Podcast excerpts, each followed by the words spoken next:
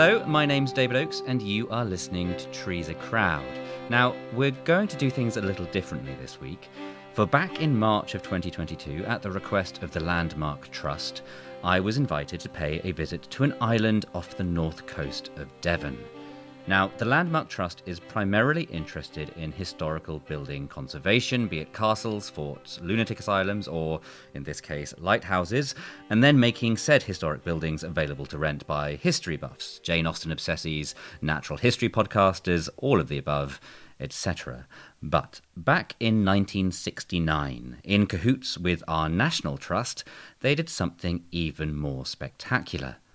Rather than simply preserving history and then housing people with elegance, they set about restoring an entire island village and in the process helped protect an entire island habitat. This island is called Lundy. It is very small, only about half a mile wide at its widest point, and is named for the puffins that famously nest along its cliff tops, Lund being the Old Norse word for puffin. Now, as you'll hear, previous inhabitants minted puffins upon a local currency, puffins upon the famous postmark that takes letters to the mainland, and puffins upon the souvenir memorabilia available within the island's only village store. But, as you'll hear in my discussions with the island's warden and deputy warden, Rosie Ellis and Stuart Cossey, there is much more to the natural history of Lundy than that eponymous seabird and its totemic colourful bill for Lundy is the home of rare corals, pygmy shrews, endangered migratory seabirds, and even a cabbage that exists nowhere else on the entire planet.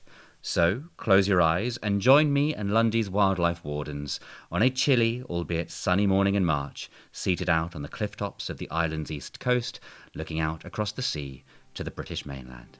This is Trees a Crowd, and this is a very small snapshot of my wonderful adventure on Lundy. In the depth of the forest, an old oak grew, the pride of the greenwood there. O'er his branches the ivy her mantle threw when the forest boughs were bare. Oh, the oak and the ivy, oh, the oak and the ivy, oh. My name is Rosie Ellis, and I'm the warden on Lundy Island. What is a Lundy Island? um, so Lundy Island is a fairly small lump of granite, about 11 miles off the coast of North Devon, Okay. just on the edge of the Atlantic Ocean, and just where the Bristol Channel really begins. So it's part of the British archipelago. Yes, we are. We, um, yeah. I say that as a we leading see. We, question, we recognise the Queen as our monarch, and which is not always a thing on this island, from what I've heard. Um, so I think so. There was Martin Coles Harman who wanted to become kind of the king of Lundy. He always recognised um, the monarch of the UK as as the monarch of Lundy, but wanted it to be more of its kind of own self-governing island. And he did get into a little bit of trouble with having his head on the coins which he created, the Mhm. puffins. So he, uh, I think, he represented himself um, at the court case and was uh, got a bit of a slap on the wrist. He lost, didn't he? Yeah, but he's um, so so the puffins puffin coins were taken out of circulation and are now no longer legal tender, but they do fetch um, some money on eBay. Um, I, I have a couple with me. Oh, I'll probably, wow. probably cut this out. This is as far as my research goes, or I did. They're in my other coat. I don't have them with me, but it's it's kind of brilliant. I spoke a bit to Stu about it, and he's he's a hell of a character. I mean, I think if you are going to mint your own coins and you Mhm. are going to defend yourself against the crown in a court of law, you've got to have some audacity. What happened to him? Why is he not here anymore? He um, he died, so um, his family then took over the island after after he passed away, and then eventually they sold. Um, well, they put the island on the open market. And there was lots of different interested parties. Mhm. The rumours now are like that um, Scientologists thought it was going to be turned into a casino, or all of these wild stories that might have happened had the National Trust and the Landmark Trust not worked together Sure. to buy it for the nation. I can't help but be a little bit disappointed that the National Trust didn't want to turn it into the first island casino. It's, it's Macau. Let's all head across to the island. Yeah, I think um, just because we're 11 miles rather than 12, it means we still have to pay council tax. We st- Really? yeah, we, so um, so we don't personally, but the island pays the council tax for us. We're part of Torridge. We are Devon. The bar still has to be licensed, etc., etc. So we're just still within the 12 mile limit. That's an amazingly geeky fact. Absolutely brilliant. Everyone can turn off now, being very happy that they've tuned in. okay, so here's a question: How old is Lundy Island? The island itself, the majority of it is 59 million year old granite. So, very young granite in comparison to the rest of Devon Mhm. um, that you might see up on Dartmoor, etc. So we think a volcano or something like that. So, yeah, we think it's a, a magma chamber, a volcano that may or may not have erupted. Um, and then, over millions of years, it's been pushed up, and the slates and shales around it have gradually been worn away. But just the kind of southeastern side of the island remains, which is still slates. And we've just, um, there's been some research done by the Natural History Museum Mhm. into our slates, and they've recently found some fossils there. That was in the Um, granite, not in the shale bit. In the in the sh- in the slates on our southeastern side, so just that older bit of slates in our southeastern side. Um, so so that's the older bit. So we think about um, 200 million years old for our slates. Congratulations. Yeah. So so the um, and then yeah they'll get a better number on that using the different species that they find. Sure. What did they find? They just found um, some fish scales um, and possibly shark's teeth as well. Great. Um, so they're still doing some research on that, and the paper's due to be published next year, which is really lovely to get some really kind of cutting edge science. Good. The island's been studied with a fine tooth comb for many, many years by lots of different experts. So it's always, if you get a new species, it's always a bit of a That's pat the on the back. Yeah. On your watch as well. Is Yeah. Hopefully, if they find something rare and you they might get named after you. How long have people inhabited this island? So people have lived on the island for thousands of years. Um, at different points, there would have been smaller villages dotted around the island. So some far up as Gannett's Combe, etc. Um, but the first um, signs of human habitation, there's some well, some flints were found um, just on on the east coast. And we think at one point um, we were connected to the mainland, and the sea level would have been lower, and people could have used Lundy a bit like Ayers Rock, looking out over the plain that was the Bristol Channel then. Are we Perhaps talking hunting. Mesolithic? When are we? Yeah, easily. Okay. Yeah. A long time ago. Yeah, yeah. And there's a Bronze Age settlement uh, somewhere. I haven't found it yet. I've been wondering, but I haven't. Yeah, so there's various um, there's various settlements, um, but there's also Widow's Tenement, yeah, which is up just past halfway wall. What's the weirdest name of a place on the island? Oh, well, we've got lots of devils. So we've got Devil's Kitchen, Devil's Lime Kiln. Why is that? Uh, so Devil's Kitchen is really fantastic for rock pooling. So right now we're just actually we can see Rat Island from where we're sat. Um, Another then- classic name. Yeah, well, I think uh, so. Some people think it's named after the rats, which we used to have here. Uh-huh. But Rat Island also, to me, looks like a crouched rat. You can see it's just got kind of its hind leg there, and then Mouse Island next to it, like a rat and a mouse cuddled up next to each. other. I mean, I can, yeah, I can, I can sort of see what you're suggesting. I mean, I'd have to be very generous. I would suggest, okay, so I'd say it's a big rat, a big black rat, and maybe a pygmy shrew on the end. Oh, yeah, I like that. Yeah, I can see the little snout now. You There say, you go, yeah, see. okay. I'll re- we'll rename it on the maps. um, and then Devil's Kitchen is um, just behind that, in the gap between the main island and Rat Island itself. Uh-huh. So yeah, and then Devil's Lime Kiln is down on the, the kind of closer to the southwestern tip of the island. Is it just because people thought they might jump and die that it's named after the devil, or or does he visit? Does he have a Landmark Trust annual the Oldenburg? I went on holiday to North Devon, and there's another there's a spit of land that goes out, and they said the devil was trying to dig a causeway to Lundy, and then gave up because his shovel broke. Um, Well, he's famed for being lazy without his tools. yeah. Um, so, how long have you inhabited Lundy? How long have you been here now? Um, so I've been here just over two and a half years now. Um, so I came um, in August time, just um, in kind of peak season, just the tail end of peak season, Mhm. to catch the last of the snorkel safaris. And then um, yeah, I've been here over various lockdowns, etc. And then just uh, recently took on the warden position Mhm. after my predecessor left. So I was originally the assistant warden and education officer. Have you noticed across lockdown? So, in uh, Yosemite, they found that during lockdown, bears and wolves got braver and came closer to what were the sort of hotels and holiday cottages and whatever. Have you found that wildlife has returned closer to the normally more inhabited areas? Um, yep, so uh, marine wise, we did get um, a lot of sightings of dolphins and porpoise. We even had a minke whale in the landing bay. Amazing. So, um, and I know that's been seen kind of worldwide, um, Mhm. more sightings, um, but we do still get them every sightings every year, um, especially from the Oldenburg. And That's the boat that brings people across from the mainland. Yes, um, so you would have been treated to sailing yesterday. Mm. And I might be treated to be sailing back on it tomorrow, Yeah, it might be a, depending on if the snow and the storms come in and have to get flown off the might island. be a tad choppier tomorrow. So uh, maybe some ginger biscuits tomorrow for you. but hopefully, hopefully dolphins on the way back. And then we did have um, our sika deer, which are of course not native; they're a Japanese species. So the sika deer did start coming right into the village, Mhm. Mixed in with the lambs as well. Lovely. Um, and then I think some at one point they had to be chased out the allotment. and then we also had some um, birds nested closer to footpaths than they otherwise would have done.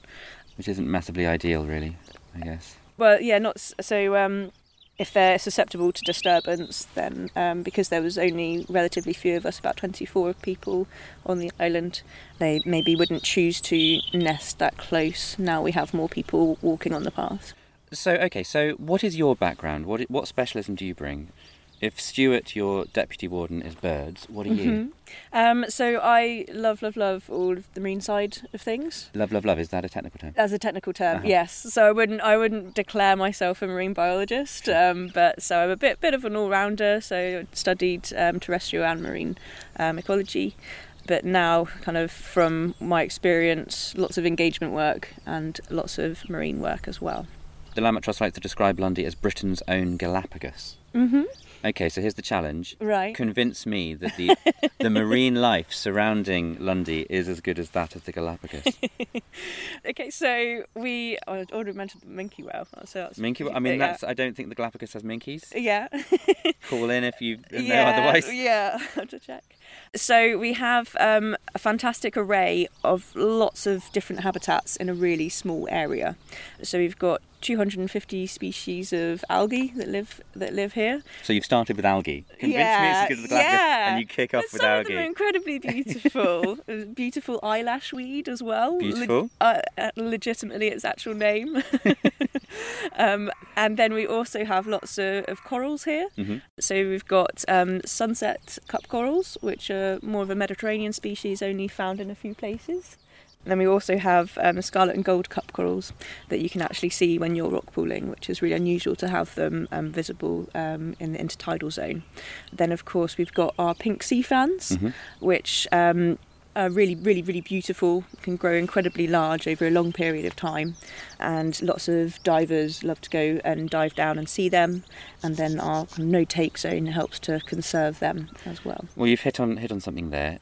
It's because of the rarity of some of the species under there that there's a no-take zone. Was it the first no-take zone around the British Isles? Yep, so in 2003, we're a bit of a pioneer in terms of our marine conservation. hmm So there's just, it's not the whole of the area around the island, it's just a really small area about a kilometre offshore from the east coast that you, um, there's no taking of anything, so not even lobster potting, Sure. which is, it's still only one of three. It's really, really unusual to have that. So Do you know where the we're two are? Uh, there is, uh, there's one Flamborough Head, I believe, Mhm. and I'm not sure about the other one.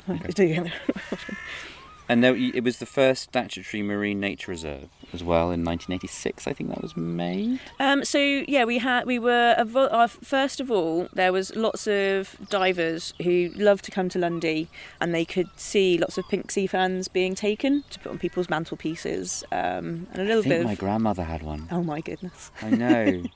They do look beautiful. I see why people would want to Yeah. want to have them there, but of course, when they're taken, um, that can be 50 years worth of growth, which is just wiped out. Lots of people might look at them and think that they're a plant Mhm. rather than an animal, so they think they're just going to grow back really quickly. So that's part of the reason why the voluntary marine conservation area was set up um, to try and um, stop people Coming in and taking it away. So what else? You got grey seals down there. Mm-hmm. They're very friendly. They waved at me when I came Oh, in. Oh, they're having a little itch, were they? Yeah, they were. Well, no, they were, they were saying hi. Surely, rather than just sort of scratching themselves. So yeah, so um, this time of year we probably only have around about 100 or so, but in the autumn our numbers swell to um, around about 250, if not more. And they come here to pup specifically in all of our inaccessible sea caves and some of our beaches as well. So they'll come from all over the southwest um, and commute to Lundy, as it's the place to be for breeding season. Um, so one of the things I know you're planning to do, as the person who loves, loves, loves the marine of Lundy, is you've got a marine festival coming up. Is there a definite objective to that, or is it just to celebrate everything that is here? Um, yeah, so well, one of, to celebrate all of the marine life is one objective, but also there's been a real lack of research into the no take zone and the marine protected area more widely. Um, so after the no take zone was introduced, there was a study into the, the population of lobster and, um, and brown crab or edible crab, um, and it showed that the no take zone indeed did have a very beneficial effect. Who knew that if you didn't fish or trawl or damage an area, that, that wildlife would yeah, return? groundbreaking. I mean, that's So- amazing science in action. That Yeah, but it's always good to actually get some baseline figures and to show that it has actually had a benefit. And then since then, that first kind of five year study, there's been very little. So that's what the Marine Festival is trying to, yeah, trying to, to address that lack of research now. Great, and hopefully you'll have a return of basking sharks yeah, just in, just in- in time for the Marine Festival. just in time. The last one was you know in 2019. I think. Yes, that was a really, really unusual um, sighting um, in December. I Had three people not all seen it individually, it probably would have um, been laughed off and never been accepted as a sighting. But we used to have basking sharks sighted um, fairly commonly from, from the island in the summer months, but um, over over the last few years, um, that's really declined. Um, and we think that that's um, so. Of course, basking sharks are a vulnerable, declining species Mhm. of um, sometimes 12 metre long fish, but they are they are still about. They're still spotted in Scotland and Cornwall and, and Devon as well. Lots of the coast of Ireland as well, Mm, the yeah. Corkway. Yeah, so um, we just think that they might be shifting where they're migrating, or maybe even whereabouts in the water column. But hopefully, hopefully we will have them returned one day if eventually populations start to recover from being hunted in the 1970s, etc. So, as well as hopefully um, basking sharks coming back, there are sunfish, there are leatherback turtles, and here's a quote that I found on the internet which said, "The idea was to ask a Lundy collaborator to give up some of their spare time to roam the island collecting samples of dung to dispatch to me by post. However, I was delighted when Warden Rosie Ellis kindly volunteered to do it, and she looked out for samples on her Lundy walks. In December, I received a parcel of dung samples in plastic bags, an early Christmas present from Rosie. So, as well as interesting fish and spiny lobsters, etc. Why is the dung special? And how long were you going around picking up poo? Um, so that's that message there is from John Hedger, who's um, one of many incredibly knowledgeable members of the Lundy Field Society. Does he specialise in poo? Um, so he specialises in fungi. So he'll tell you many times if you ever go to one of his talks, which I highly recommend. Um, he's a fun guy, um, Oh. um, and he's got so he's just absolutely incredibly knowledgeable, and he's written a specific book on fungi on Lundy. Lundy fungi. Yes, yeah, cl- a classic. Um, don't don't forget to get your copy available in the shop. Along with giant cuddly puffin toys. Yes, yes. Um, and he's since he's found the book, he's he finds about thirty new species every time he every time he comes to Lundy. But he's now just over seven hundred, he thinks, of species of fungi on Lundy, and he hasn't even started on the fungi which live um, in the kind of um, more aquatic side of things. So Sure. that's his next job is the thousands of species which he could possibly discover. so this um, he was actually searching, um, doing the genetics in the um, dung to find out. Um, Normally he's here collecting it himself. I presume it was just COVID that meant that he couldn't get over. yeah. So How he's much poo did he send him? um, not very much, just a few, a few rabbit droppings, a few goat droppings. Did it Um, get the famous Lundy postmark on it? he did, yes, yes. I also, um, I also sent my sister some toilet paper um, because, of course, everybody was panicked buying toilet paper. so she got some toilet paper and paracetamol with the Lundy postmark. with the Lundy postmark. Yeah. Imagine it. We ran out of, of toilet paper on the mainland. The only secret stash was hidden Oh yeah. I felt really guilty. We had stacks of it because we were all prepared for the season. for hundreds of people coming and loads of toilet paper. Wonderful. So, as well as having a stash of toilet rolls, um, you're also hoping that Lundy's going to become special for another reason, which is bird official bird observation status. Is that what you'd say? Um, so it's um, a bird observatory. Okay. But Sometimes when people hear that, they think it's a building, Mm-hmm. um, but it's a status rather than a building. And there's 25 dotted about the country. We used to be one, um, and then we, we lost our status because there wasn't uh, there wasn't the budget to have a bird warden here um, who could count all of the passage coming past. So there's a bird observatory council. And you just apply for the status. So we are hoping in the next few months that we will again, um, hopefully, have our rightful place as a bird observatory, and that just means that um, pretty much every day during um, important migration times, we'll walk the island, a certain section of the island, counting all the migrants that we see. So some days that might just be a few blackbirds pushing north, and then other days that might be 40 bramblings or hoopoe. You don't know what you're going to see. Or, or if you do it this morning, like I did with Stu, you don't see much because of the fog. Oh no! But he has a ke- he has a keen ear, so he heard so much more than I thought was audible. But he's younger than me, so maybe his ears are just working slightly better. I think it's like a superpower, isn't it? You need to get your, get your ear in. So, I, as I understand it, there's been a, you've been doing it for a couple of years already as a sort of like probationary period, sort of warm. So, is it three years you need to be observing it before you can get accreditation? Yeah, so I mean, we, we've um, the island has had some form of data collection since the 70s, but Mhm. it's just making sure that um, we're doing it more reliably Sure. and we're submitting it to the right places. Um, so we've been doing that now in, in their format for, for, for two years now. So um, yeah, so hopefully Well, fingers crossed. we'll have a big big ceremony or something. Super. Well, that that gives me a great segue to say that tonight I'm going to go out with Stuart to look for for some Manx shearwaters. Ah, brilliant. So, um, yeah, if my editor does a job correctly, um, the passage of time will be seamless.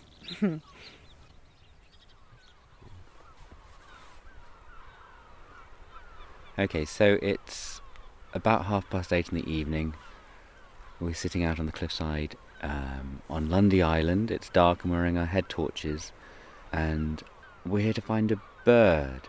Yes, so um, we're hopefully going to hear some Manx shearwaters um, arriving back into their burrows for the night. So Lundy Island is famous for its puffins. So, I mean, the name Lundy means Puffin Island. In the Old Norse, Lund means puffin, and E means island. And the island belonged to a guy called Harman, who made a currency called the puffin. He had his own coins minted, the puffin and the half puffin. So why aren't we looking for puffins? So I actually think Manx shearwaters are more interesting. Every year they migrate to the seas off South America and they'll come back to the UK to breed. So actually uh, about 90% of the world population of Manx shearwaters is in the UK. Okay. And Lundy is special because it's um, England's biggest population. So most of the Manx shearwaters breed on Welsh islands, such as Skokholm and Skomer, and up in Scotland as well.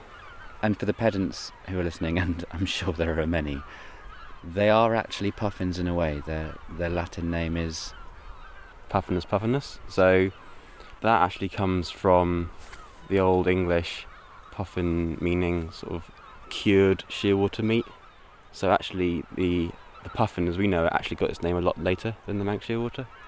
So the common name Manx shearwater. So shearwaters are a group of bird that are quite closely related to the albatross. So they're part of the uh, tube nose family. So the tube nose is basically because they don't get any fresh water, it's all salt water they sort of have this little nostril on top of their beaks mhm. and they sort of secrete this salty mucus out the top of their beaks. why do they just to get rid of the salt from the system? Or? Just- and then shearwater comes from the way they fly. So they sort of look like they sort of shear the shear the um, water with their wings. And the Manx comes from the Isle of Man. So unfortunately they're pretty much extinct on the Isle of Man. Why is that? So they nest in burrows. So they pretty much um, everything got eaten by rats and cats and everything that sort of men brought to the island basically. Well, that brings me to a good question about Lundy and why it's been so successful with not only Manx shearwater numbers going up, but also puffin numbers going up. You don't have any rats here. Yes, so um, it got to the point back in the 1980s that there was sort of 10 breeding pairs of puffins left. And then in the early 2000s, in collaboration with the RSPB, there was a big uh, seabird recovery project. So there are about 2,000 rat poison sta- stations across the whole island, and then in four years, we managed to completely get rid of all the rats. So that was really good for all the ground nesting birds and seabirds. Not so good for the rats, though. Not so good for the rats. And there were, it was the brown and black rats, wasn't it? Yeah, so um, So some nice rare rats. Well, black rats are yeah sort of quite rare in um, the UK. So there were some complaints about Uh-huh. getting rid of the, the endangered black rat, but They exist in healthy numbers elsewhere. So yeah, it's not too bad. exactly. Whereas yeah, Manx shields and puffins are more isolated from where they can breed. So were the shearwater numbers down as low as the puffin numbers were back then? Yeah, so it's difficult to census Manx shearwaters because they come in at night, Okay. and the way we census them is um, quite interesting. So during the day, they'll be in their burrows and they won't go out. So we basically count all the burrows on the island, and then we do something called callback. So we play their calls down the burrows, and we wait for a response, and then we know there's a Manx shearwater in there, and then using that we can sort of estimate what the population is. So, I mean, that leads me on to a very good question. What noise does a Manx shearwater make? Well, hopefully we'll hear it later. Could you give me a, like a, an My best impression. Please do. It goes something like this. I, th- that was splendid. Um, you can tell a lot about a man by how readily they're prepared to imitate their favourite bird to a complete stranger at eight thirty in the evening with their head torch on. that was fantastic. Um, CDs are available in the gift shop. Is there any risk of rats and predators coming back? Yeah, so it's always a massive scare. So Rosie and I always have sort of nightmares about it happening, fever dreams. but every month we check some monitoring boxes. So we've got um, 75 bait boxes across the island, mostly around the village and the landing bay where the boats come in, because those are sort of the hot spots. And these bait boxes are effectively a mix of cocoa and uh, candle wax. And then we can just check those and we can see it's quite obvious if a rat or a mouse has gnawed it. So the only sort of resident uh, mammal on the island is the pygmy shrew, Mm-hmm. and those leave a lot smaller teeth marks than rats and mice do. I hear they don't really like the cocoa either. They prefer to go for sort of cheese and things like that that the Yeah. Landmark Trust paying guests leave behind just so they can see the pygmy shrews run across their floorboards. Well, there's, a lo- there's definitely um, a lot of guests that are terrified of the pygmy shrews, but it's when they're running around the tavern and people start screaming. I think they're one of the cutest little. Ro- then oh, I almost said they're not a rodent, are they? No, they're more related to um, Hedgehogs. hedgehogs and even elephants. Actually, they're more related to elephants than they are to I knew that. rodents. There's a fossilised remains of a giant shrew. That's quite amazing. It looks just like a shrew, but it's about the sort of size of a, a dining table. I feel like we're missing out on great things like that. Right, let me set up some kit and we'll see if we can record the sound of a shearwater. What time do you think they'll come back from the sea? Um, it's starting to get dark enough, so they might start slowly arriving in now. Should I turn my torch off then? Yeah, well, if you set a bit with a torch on, so you don't fall off a cliff. and we never saw him again.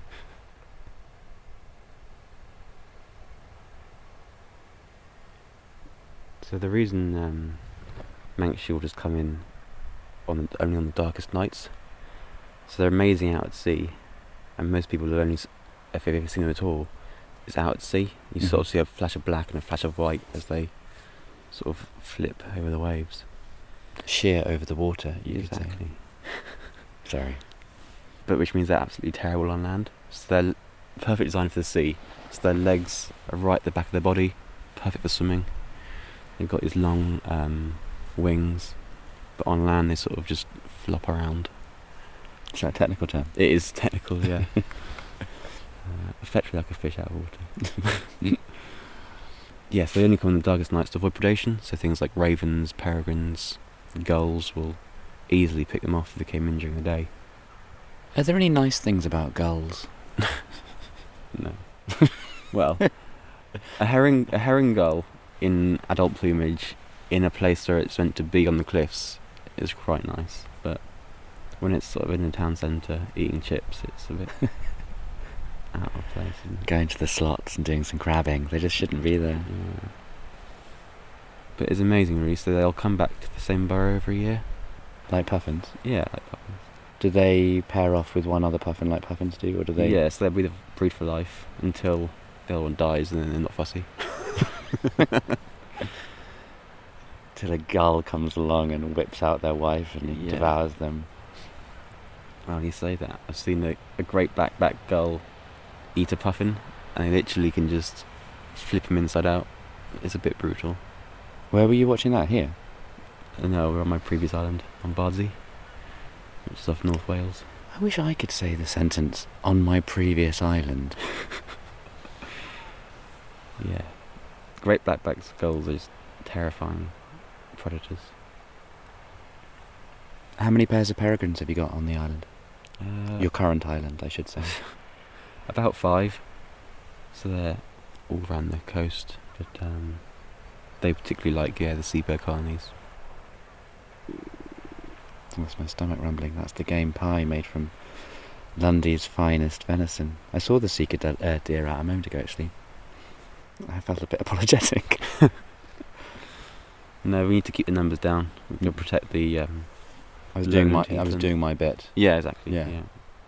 Conservation hero. Locally sourced, ethically produced meat, trying to protect the Lundy cabbage from being removed from from the world. Yeah. So there is one specimen in Bristol Zoo, but that's about it. This might be the first time I've mentioned the Lundy cabbage on this podcast, so I'm afraid you now have to tell us what the Lundy cabbage is. So the Lundy cabbage is an endemic species. Endemic basically means it doesn't grow anywhere else in the world, and it's a bit like oilseed rape, sort of cabbage family, big, Brassica. quite- yeah, grows quite big, yellow flowers, hairy stems. And then there's also two other endemic beetles. So there's the Lundy cabbage flea beetle and the Lundy cabbage weevil. And they're basically just sort of tiny, almost insignificant little black beetles. I love a weevil. I heard a rumour that you have to pay two thousand pounds if you eat any of the Lundy cabbage. Yeah, so it is specially protected because obviously it's um, it doesn't grow anywhere else in the world. Have you eaten any? No, of course not. If I were to press pause now and asked you, have you eaten any, what would you say? No. However, there was a researcher that was given permission by Natural England to do some genetic studies and stuff on the leaves. So afterwards, he obviously tasted some, and it said it is like triple distilled Brussels sprouts. So it's not worth the two thousand pounds fine. Have you heard of the Victorian zoologist Frank Buckland? I haven't known. He believed that learning about all of God's great animals had to include tasting all of God's great animals. So uh, whenever London Zoo got a new specimen and it passed away, he'd be there. I hear you've got a dead tiger. Do you mind if I uh, just take a little bit home? Well, a lot of the old um, bird records in the UK are sort of just things that were shot. Because if you didn't know what it, something was, they'd shoot it and then find out what it was. hmm So all these rare birds records are sort of just like one was shot over here because they didn't know what it was, so they killed it. I can't hear any shearwater yet. This is the night they don't come, right? no, it's really dark. They'll come. Maybe if you did that call again. Rosie described it as part T Rex, part zombie. That's I didn't think that was very fair. no.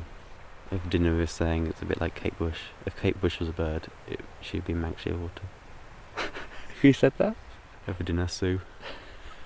I imagine that's the kind of game you play when you're on an island for a number of years, trying to work out which uh, popular figure would be the animal equivalent of the things that you've got on your on your habitat. Well, you've got to come up with some sort of entertainment. Yeah. All right, here's a test. I don't normally have props. Hang on, I'm going to go into my bag. Can you tell me what this bird call is? Is that Ida? No, it's your nemesis. It's the puffin. This is my daughter's puffin. It makes a. So much for the puffin. I'm sorry. That's supposed to be the call of a puffin. get my props out. Go on, you can, you out puffin my daughter's puffin. was in case I didn't see a puffin, I brought a cuddly toy version. so you could sit on the cliffs. Yeah. Mm. Oh, no, they're- look just like your toy, dear. Says Collins. Yeah. It's more like a. That sounds like my puffin, but doing a poo. Yeah. That's the competitive puffin. But they only call when they're in the burrows, so. So yeah, you'd have to get you don't down. really, don't Don't really hear them. So in the evenings, us Manx Shielders will sort of raft off the island, and then wait, just waiting for it to get dark before coming in until it's safe. until it's safe. yeah. Until no one's recording them. There's that bloody podcaster out there. Peregrines don't hunt at night, though, do they? They can do. Yeah. I mean, I know they've got those amazing pupils that can basically see anything, anywhere, at any time, even in the past or the future. Well, things like hobbies have known to sort of hunt bats at dusk. If it didn't get dark enough, would they just stay out there? Yeah, so full moons and stuff, they just don't come in. So you can actually tell roughly when the eggs are going to hatch. So you can work out when the first shields came in and sort of time it from the sort of when dark new moon. And you go about 60 days ahead, which is how long they incubate for, quite a long time. Mm-hmm. And then that's when the eggs will hatch. So we've actually set up a few um, artificial nest boxes. So the burrows are quite deep and windy, so you can't always get your arm down. So if you want to do sort of productivity and see how many nestings are actually uh, there are or how they're doing, it's a lot easier to put a nest box in. Mm-hmm. So we'll check those sort of work out how many are fledging. Do you ring them when they're little? Yeah, so you can ring them at all ages. So because they're so useless on land, you can just go around and pick them up. Hmm. It takes a bit of talent. So Do you have that talent? I do. Yeah. So you sort of go up behind them, and then you just grab them before they can take off. Um, Who, who taught you the uh, the knack? it's not that difficult. You get a lot of pra- if you get if you're doing it a lot, you get a lot of practice, and you look a bit stupid when uh, something that's so terrible on land sort of gets away from you and sort of just flops away. um, and you try and run after it. But then the other times they sort of come in in the dark and hit you. So they're increasingly becoming one of my favourite birds. So um, yeah, being out at night trying to ring one, and then one just flew into my arms. or just yeah, you're sitting there and one hits you in the back of the head. What's the furthest afield you've heard from your birds? As in from another ringer who's found your bird with a ring on it and called you So up. they and usually, mate, with Manx Shields, they're usually ran washed up in Brazil and Argentina. washed up in a negative, Yeah, not alive sense. Not a live sense. Yes. What's their life expectancy? So the oldest one ever found was 50 years old. Oh wow! Five zero. Yeah. So seabirds live a long life. So even puffins can live to about 30 odd. Even puffins. Even puffins. Yeah. 30 years old. Is that because they glide rather than flap lots and so have a slightly So- slower metabolism? Yes, it's about their egg laying habits. So they only have one chick a year. Mm-hmm. So they put all their effort into one egg rather than, for example, blue tits put. Oh, you can hear them now.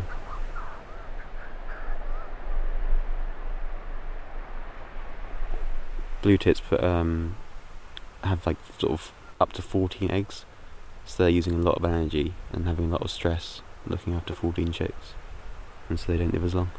Poor blue tits. A bird that you're also unlikely to see on Lundy Island. So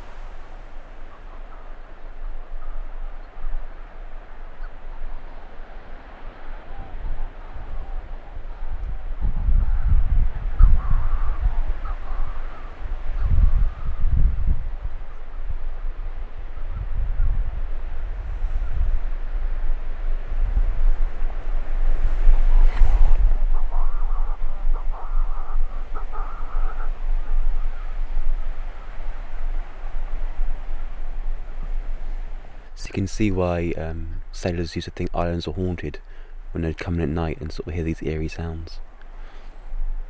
Especially with the flappy dollops that come at your feet. and the flash of white underneath.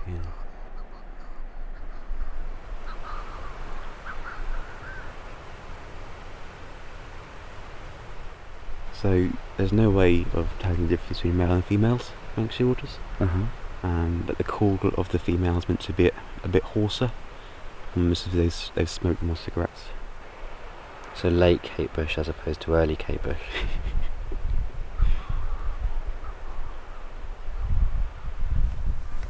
Have you just picked up a shearwater?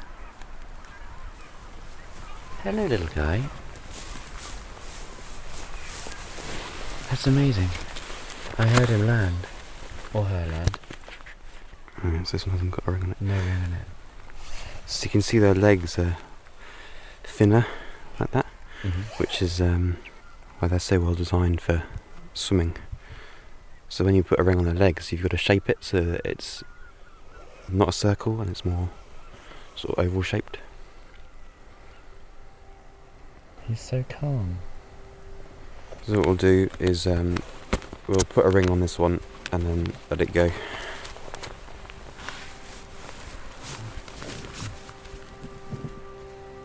Flops.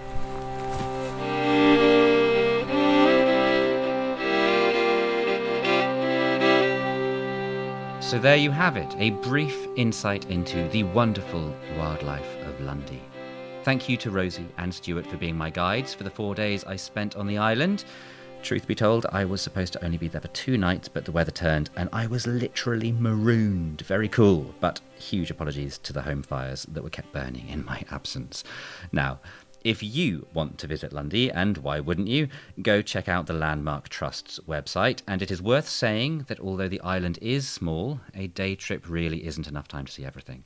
To get into rhythm with the island's blissfully slow pace of life, it is best to stay a few nights. You can even book the island's castle or Lundy's old lighthouse. And what better time to visit than during the Lundy Marine Festival, which runs from the 14th of July for two months? And then you too can see all the good work that Rosie, Stuart, and all the members of the Lundy Field Society are doing on that amazing slice of land.